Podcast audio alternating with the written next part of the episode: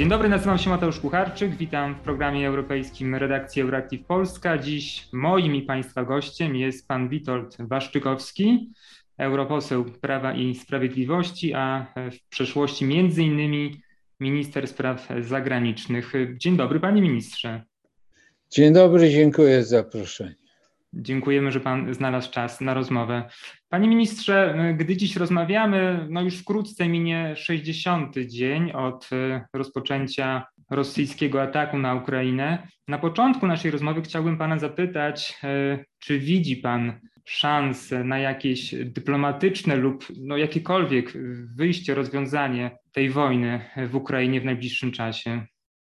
Nie, niestety nie widzę szansy na dyplomatyczne rozwiązanie, chociaż jest taki mit, taka idea, która krąży szczególnie w instytucjach międzynarodowych, że trzeba szukać pokojowego, dyplomatycznego rozwiązania.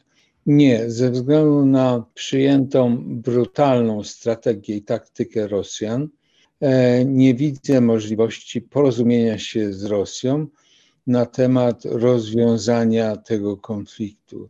Jest możliwość czasowego, być może, zawieszenia broni, niestety na warunkach rosyjskich, które będą zapewne niekorzystne dla strony ukraińskiej, bo będzie to oznaczało utrzymanie e, zagrabionego już terytorium ukraińskiego w rękach Rosjan.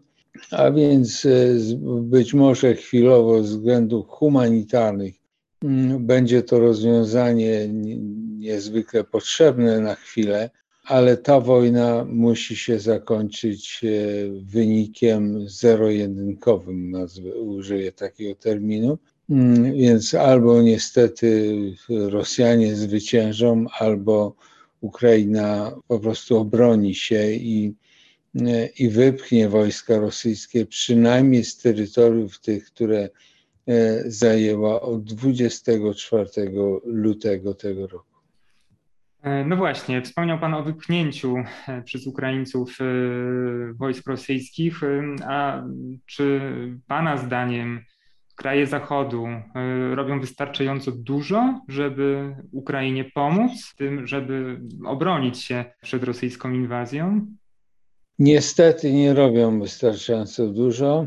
Mm, należałem do tych, którzy na wiele tygodni czy wręcz miesięcy przed wybuchem tej wojny ostrzegał o tym. Spodziewałem się trochę innego scenariusza, e, że Rosjanie będą poszerzać Donbas, będą poszerzać e, łącznik e, między Donbasem a Krymem, ewentualnie zaatakują Odessę, aby odciąć całkowicie Ukrainę od mórz, aby uniemożliwić e, handel, eksport, import towarom mm, ukraińskim. No, e, to się w tej chwili potwierdza, ten scenariusz, chociaż na początku próbowali szybkiego, bliskiego opanować Kijów i tam wprowadzić marionetkowy rząd. I wydaje mi się, że wiele krajów zachodnich, szczególnie Europy, liczyło na ten blitzkrieg, na upadek Ukrainy, na to, że nowy marionetkowy rząd odwoła się do prorosyjskich sił politycznych na Ukrainie, do rosyjskojęzycznej ludności, która przejdzie szybko na stronę tego nowego rządu i w ten sposób wojna się skończy. Dzisiaj wiele rządów zachodniej Europy mm, jest skonfundowanych tą sytuacją, ponieważ mają bardzo rozległe interesy w Rosji i z Rosją i nie chcą tych interesów stracić. Interesy z Ukrainą nie są tak rozbudowane, nie są to interesy strategiczne, a nie dociera do nich e, informacja, że Ukraina jest kolejnym elementem marszu imperialnego Rosji, scalającego tak zwany ruski mir i pragnącego obalić architekturę bezpieczeństwa, którą budowaliśmy w Europie przez ostatnie 30 lat. Można było temu zapobiec, po, przede wszystkim już po ataku na Krym i rebelii w Donbas, przyjąć, narzucić odpowiednie sankcje, które uniemożliwiłyby Rosjanom zdobycie olbrzymich ilości pieniędzy, które dały możliwość wyposażenia armii na budowę takiej siły agresywnej, można było bardziej wzmacniać flankę wschodnią NATO i można było wzmacniać odporność Ukrainy na taki spodziewany atak. Można było zrobić wcześniej. Również obecnie można zrobić więcej. Można e, w dalszym ciągu nakładać sankcje. Nie ma deficytu sankcji i kar, jest deficyt woli aby te sankcje i kary na Rosję mm, nałożyć. Ja przypominam, że kiedy Erdogan strącił samolot rosyjski, Rosjanie wyrzucili wszystkich, powtarzam, wszystkich Turków z jakiejkolwiek działalności na terenie Rosji. Myśmy tego nie zrobili. Dopiero wczoraj ostatni sportowiec rosyjski został wykluczony z Wimbledonu a inni biznes, turyści i w dalszym ciągu jeżdżą po całej Europie i reszcie świata. Także można było zrobić więcej, aby ukarać Rosjan, aby nie dopuścić do tej wojny i można zrobić dzisiaj więcej, pomagać Ukrainie, zarówno gospodarczo, jak i wojskowo. Domyślam się, że ma Pan na myśli y, kolejne sankcje y, dotyczące na przykład rosyjskich surowców, czyli wprowadzenia embarga na, na gaz, na ropę.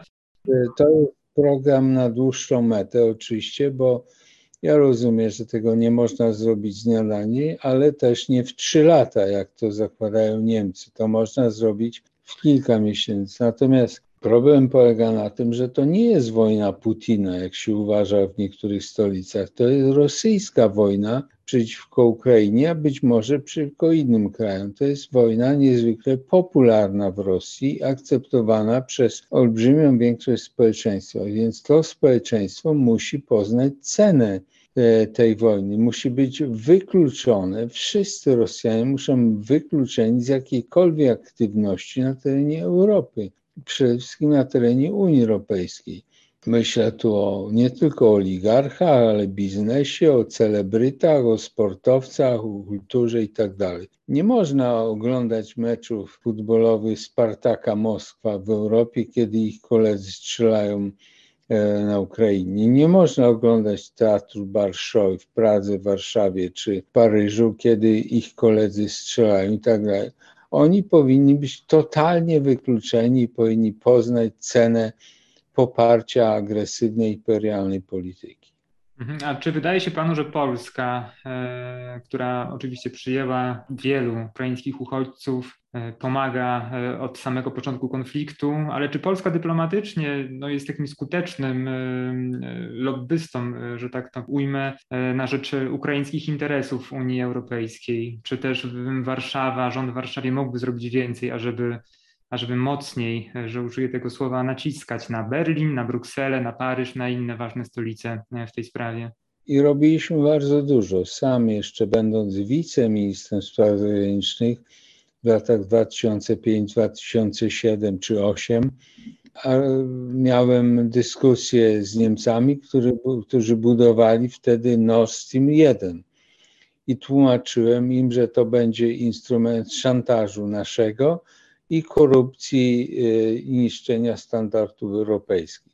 Robiliśmy co można, natomiast presja z zachodniej Europy była olbrzymia, była naiwność i mity na temat e, kontaktu z Rosjanami mity na temat lukratywnych e, dealów. E, ja przypominałem od lat, że wymiana gospodarcza polsko-niemiecka jest większa niż niemiecko-rosyjska, ale Niemcy bardziej dbali o partnera rosyjskiego niż o tego, jak Polska, z którym więcej handlowali. Przypominałem o tym psuciu e, standardów. Przypominałem również e, Niemcom, że ich polityka, która zmierzała do tego, aby narzucić jakieś standardy europejskie, z iluzją, że Rosjanie zniszczą standardy europejskie, a nie y, zaakceptują standardy europejskie u siebie. No ale y, mieliśmy też olbrzymią opozycję w Polsce, która nie pomagała od lat, w tym, która uważała, że jest to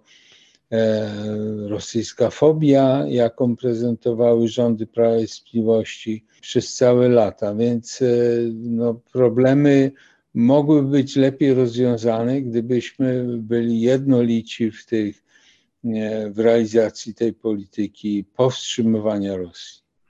To jest ciekawy przykład, który Pan podał, bo wydaje mi się, że opozycja w Polsce, podobnie jak obóz rządzący w Polsce, prezentowali podobne stanowisko dotyczące budowy rosyjskiego gazociągu. Przynajmniej tak jest to obecnie przedstawiane. Nieprawda, też, nieprawda, też obecnie, panie Obecnie, tylko to kończę zdanie, obecnie były już przewodniczący Rady Europejskiej, twierdzi, że był uznawany za, tu cytuję, największego rusofoba w Brukseli i jego rozmówcy chwytali się za głowę. To cytat z ostatniego wywiadu dla polityki. No dlaczego ci Polacy są tacy, anty, są tacy antyrosyjscy? Ale zostawmy to, panie ministrze.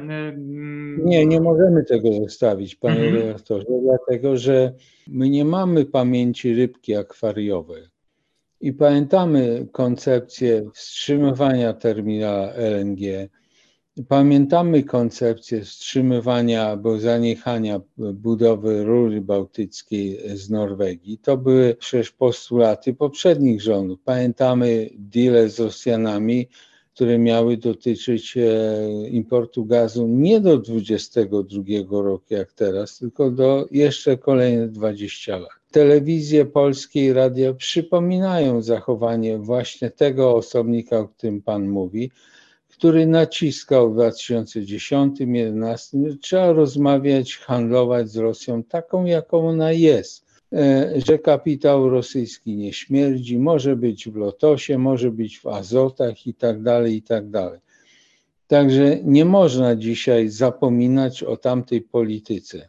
Trzeba przypominać, że były koncepcje, żeby połączyć, dołączyć się do Nord Stream 1 tak zwana peremyczka z Bernał, którą niektórzy proponowali i tak dalej. Ja niestety e, mam pamięć słonia, jestem od polityce i w dyplomacji od trzydziestu kilku lat i to pamiętam to, to, to wszystko, mimo tego, że nie mam już dostępu do archiwu, bo przeszedłem całą tę drogę, pracowałem dla wielu rządów i pamiętam kto i jak się zachowywał w tej kwestii. Panie ministrze, niezależnie od tego, jak e, rosyjska inwazja na Ukrainę zakończy się, jak ta wojna zakończy się, e, Rosja geograficznie pozostanie w Europie i obecni politycy, ale też kolejni będą e, musieli w jakiś sposób, no właśnie, zmierzyć się z ułożeniem na nowo relacji między Europą a Rosją. I zastanawiam się, jak próbując gdzieś patrzeć e, w przyszłość nieco szerzej na tę sytuację, jak te relacje pomiędzy Europą i Rosją powinny wyglądać, zwłaszcza z punktu widzenia Polski, która znajduje się w takim, a nie innym położeniu geograficznym. Co by Pan e, na ten temat mógł powiedzieć? Jak Pan widzi perspektywę tych relacji Europy z Rosją i co ewentualnie Europa powinna dalej robić w tej sprawie? Odpowiedź na to pytanie zależy trochę od tego, co Rosjanie zrobią dalej, jaką krzywdę wyrządzą i Ukraińcom, być może innym narodom. Czy to będzie krzywda porównywalna, a dzisiaj już staje się porównywalna z krzywdami, jakie wyrządzili niektórym krajom e, Niemcy hitlerowscy czy Japonia w czasie II wojny światowej, bo skala już tych zbrodni zaczyna być podobna. Oczywiście tam to były wojny światowe, tu jest na razie wojna bilateralna, ale zniszczenia i ofiary bardzo przypominają tamte y, czasy. Po tamtych wojnach rozprawiono się brutalnie z Japonią i z Niemcami. Oba te kraje zostały pokonane, podbite i skończyło się procesami norymberskimi i tokijskimi narzuceniem okupacji y, alianckiej, narzuceniem nowych ustrojów. Nie wiem, być może taka perspektywa czeka też e, Rosję. Jeśli Rosja będzie brnęła w tą swoją politykę imperialną, będzie chciała zrealizować to, co Putin zapowiadał już w 2007 roku, między innymi na konferencji monachijskiej, a w ubiegłym roku powtórzył to podobnie, że chce rozbić całą architekturę bezpieczeństwa, wrócić do sytuacji sprzed 1997 roku. Więc y, jeśli będzie eskalował konflikt nie tylko na Ukrainie, ale również przeciwko innym, być może dojdzie do konfrontacji z Rosją. No właśnie, bo jakby różnica w tych przykładach, które Pan przytoczył, jest taka, że Rosja dysponuje arsenałem nuklearnym i jest państwem zdecydowanie e, też większym, co jakby ma dość istotne znaczenie. Mm, dlatego zastanawiam się, czy bierze Pan pod uwagę rzeczywiście, że, że może dojść do e, kolejnego kroku, do użycia przez Rosjan taktycznej broni jądrowej w jakiejś bliżej nieokreślonej przyszłości, czy, czy, czy to już jest taki scenariusz, którego e, no, nie należy czy też nie można wykluczyć? Znowu przywrócę słuchaczom, widzą pamięć, iż Rosja taki scenariusz ćwiczy od lat. E, w ramach manewrów rosyjsko-białoruskich Zapad, które są cyklicznie od wielu lat prowadzone, jest e, ćwiczony scenariusz, jak na razie tylko symulacji komputerowych, nuklearnego ataku na Polskę. Tam jest scenariusz, iż Białoruś wraz z Rosją musi się bronić przed powstaniem ludności polskiej na Białorusi, któremu to e, przychodzą z pomocą wojska natowskie, między innymi polskie i bałtyckich krajów. No i w odwecie, w obronie mm, musi być użyta broń nuklearna przeciwko Polsce. Musimy brać to pod uwagę, musimy brać pod uwagę broń chemiczną. E, niewykluczone, że była już użyta na przykład w Mariupolu bo takie są, e, są podejrzenia. Mm, musimy brać pod uwagę po tych 57 dniach wojny najgorsze scenariusze. Mhm. Kończąc wątek e, wojny w Ukrainie, chciałem Pana zapytać jeszcze o e, postawę Chin. W ostatnim czasie chińskie media państwowe, no, które są w pewnym sensie papierkiem lakmusowym tego, co Pekin myśli o, o, o sytuacji w naszej części Europy, w naszej części świata, ostrzegają y, Unię Europejską, że wojna w Ukrainie, że rosyjski atak może doprowadzić do, mm, do rozpadu Unii Europejskiej, że kryzysy wywołane przez, przez tę sytuację, kryzys energetyczny, kryzys żywnościowy, polityczny, doprowadzą do dezintegracji Unii Europejskiej. Czy wydaje się Panu to mm, realnym scenariuszem i w jaki sposób ewentualnie można się przed nim zabezpieczyć? Chińczycy, z tego co śledzę ich politykę, bardziej krytykują postawę NATO. Atakują NATO za rozszerzenie na wschód, e, za próby włączenia Gruzji i Ukrainy, jeszcze kiedyś e, w, w ramach e, szczytu w Bukareszcie 2008 i postawę amerykańską. Może być oczywiście, że nasza jedność europejska czy jedność transatlantycka zostanie wystawiona na próbę. Już dzisiaj widać, że e, bardziej zaangażowane w pomoc Ukrainie są państwa takie jak Polska, Turcja, kraje bałtyckie, Wielka Brytania, która nie jest członkiem Unii, Kanada i Stany Zjednoczone. E, to może być e, początek takiej wzmocnionej współpracy w ramach NATO. Natomiast rzeczywiście w Unii Europejskiej mamy e, istotny podział. Mimo tego, że tu w instytucjach europejskich panuje euforia, samozadowolenie, że utrzymujemy jedność, de facto jedności nie ma.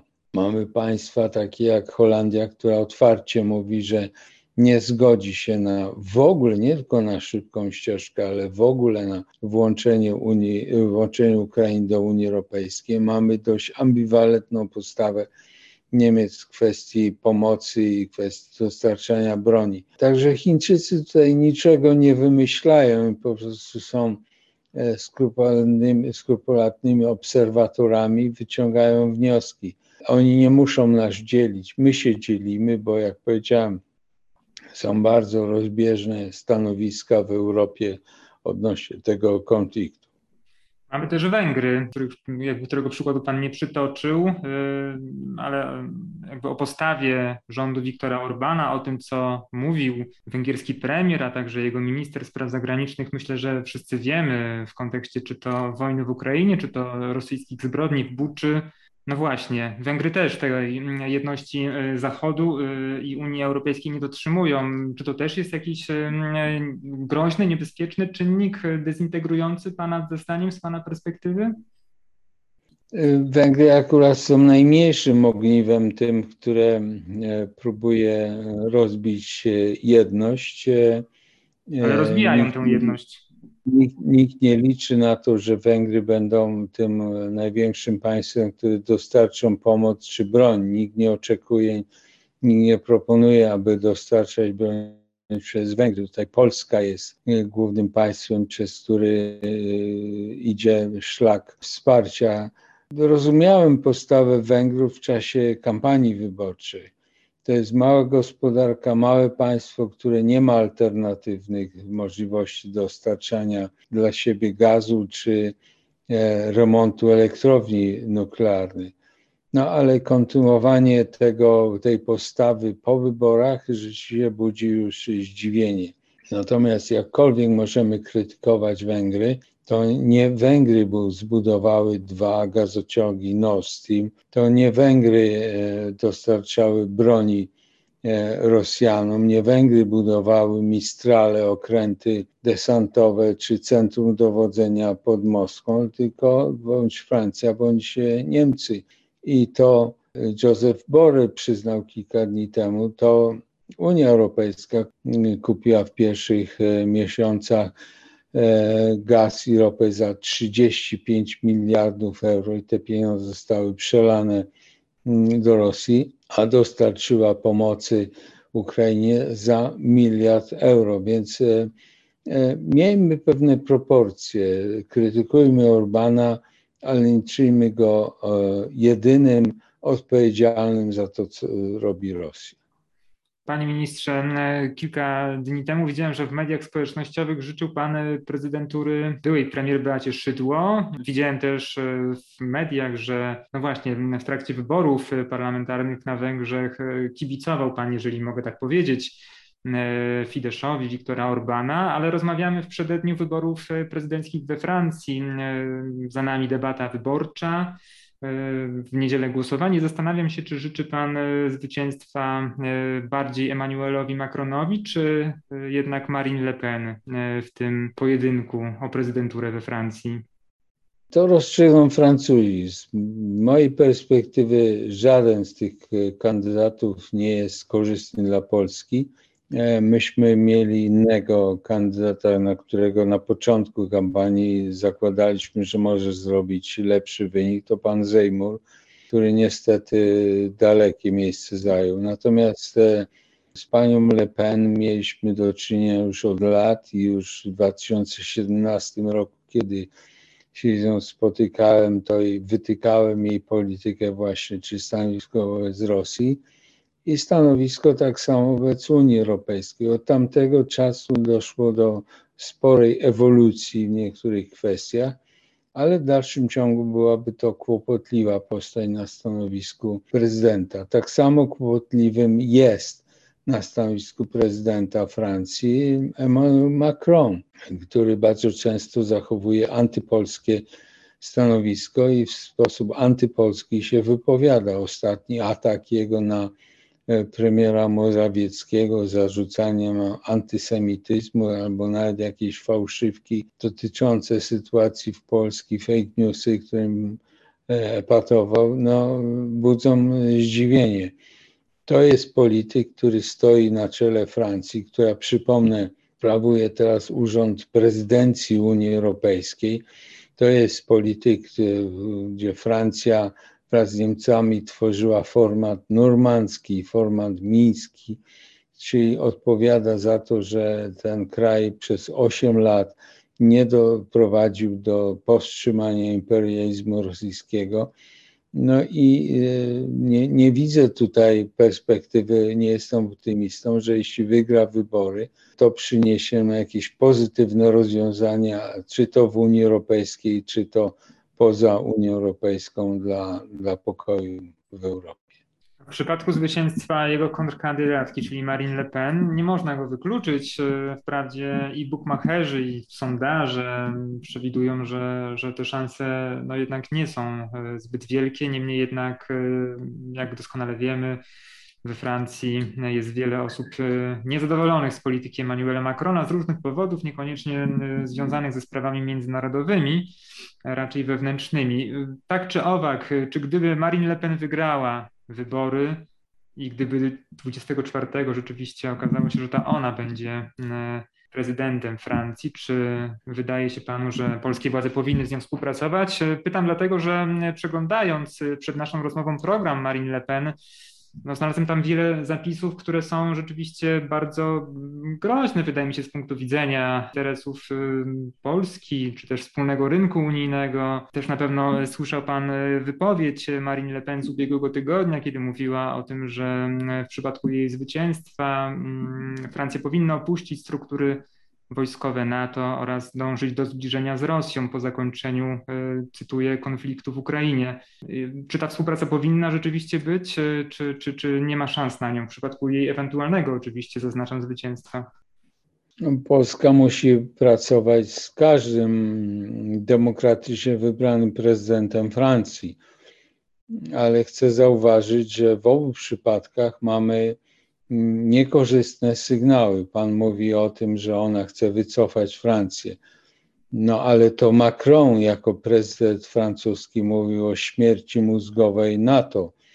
Mm, I to on jest za tym, aby mm, Europa emancypowała się ze współpracy ze Stanami Zjednoczonymi czy z NATO. Stoi za koncepcją strategicznej autonomii europejskiej, za strategicznym kompasem, czyli za rozwiązaniami czysto europejskimi, które zrywają współpracę z NATO i z Unią. Ona mówi, a on robi.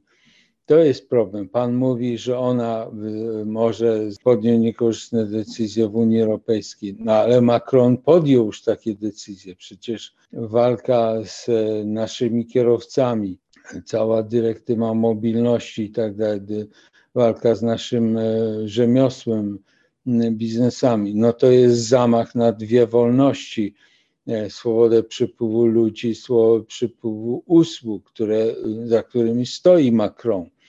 E, także jak na razie nie możemy się spodziewać niczego dobrego po żadnym rozwiązaniu we Francji, bo zwycięski Macron będzie parł do dalszej federalizacji Unii Europejskiej, do większego mm, udziału e, prerogatyw e, biurokracji brukselskiej kosztem suwerenności państw członkowskich. To jest rozwiązanie niekorzystne.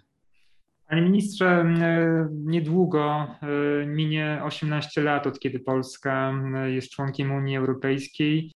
Chciałem pana poprosić o taką może krótką impresję na temat tego, co się najbardziej udało w tym polskim członkostwie w Unii, a co się nie udało. Czy są jakieś negatywy, czy dostrzega pan jakieś negatywy również? Jak, jak pan to widzi?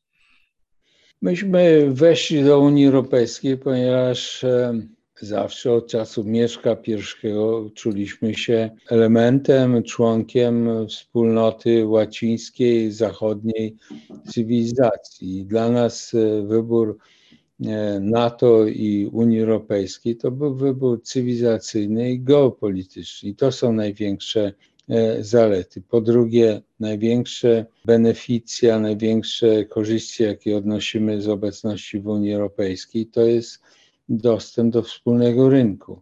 I tu zarabiamy najwięcej. Jesteśmy ciągle gospodarką konkurencyjną, możemy niektórych e, sektorach gospodarczych bardzo e, sukcesem konkurować z innymi gospodarkami. Proszę, ja jeżdżę od kilku lat przecież po Europie do Strasburga i do Brukseli i widzę, jaka masa jest ciężarówek polskich, jak na budowach i w różnych innych serwisach pracują e, polscy rzemieślnicy, polscy biznesmeni. Niektóre gałęzie no, może niezbyt przetworzonej technologii, jak okna, jak meble, jak żywność, są wręcz opanowane przez, e, przez polski biznes i na tym zyskujemy. Natomiast jest oczywiście mitem, e, że zyskujemy na tych wielkich dotacjach Unii Europejskiej, bo jeśli odliczymy naszą składkę, odliczymy to, co musimy wydać na przygotowanie grantu, jeśli odliczymy wkład własny, czyli kredyt, który musimy zaciągnąć w bankach, do niedawna jeszcze bankach niepolskich, to te pieniądze, które przychodzą e, w dotacjach europejskich są skromne.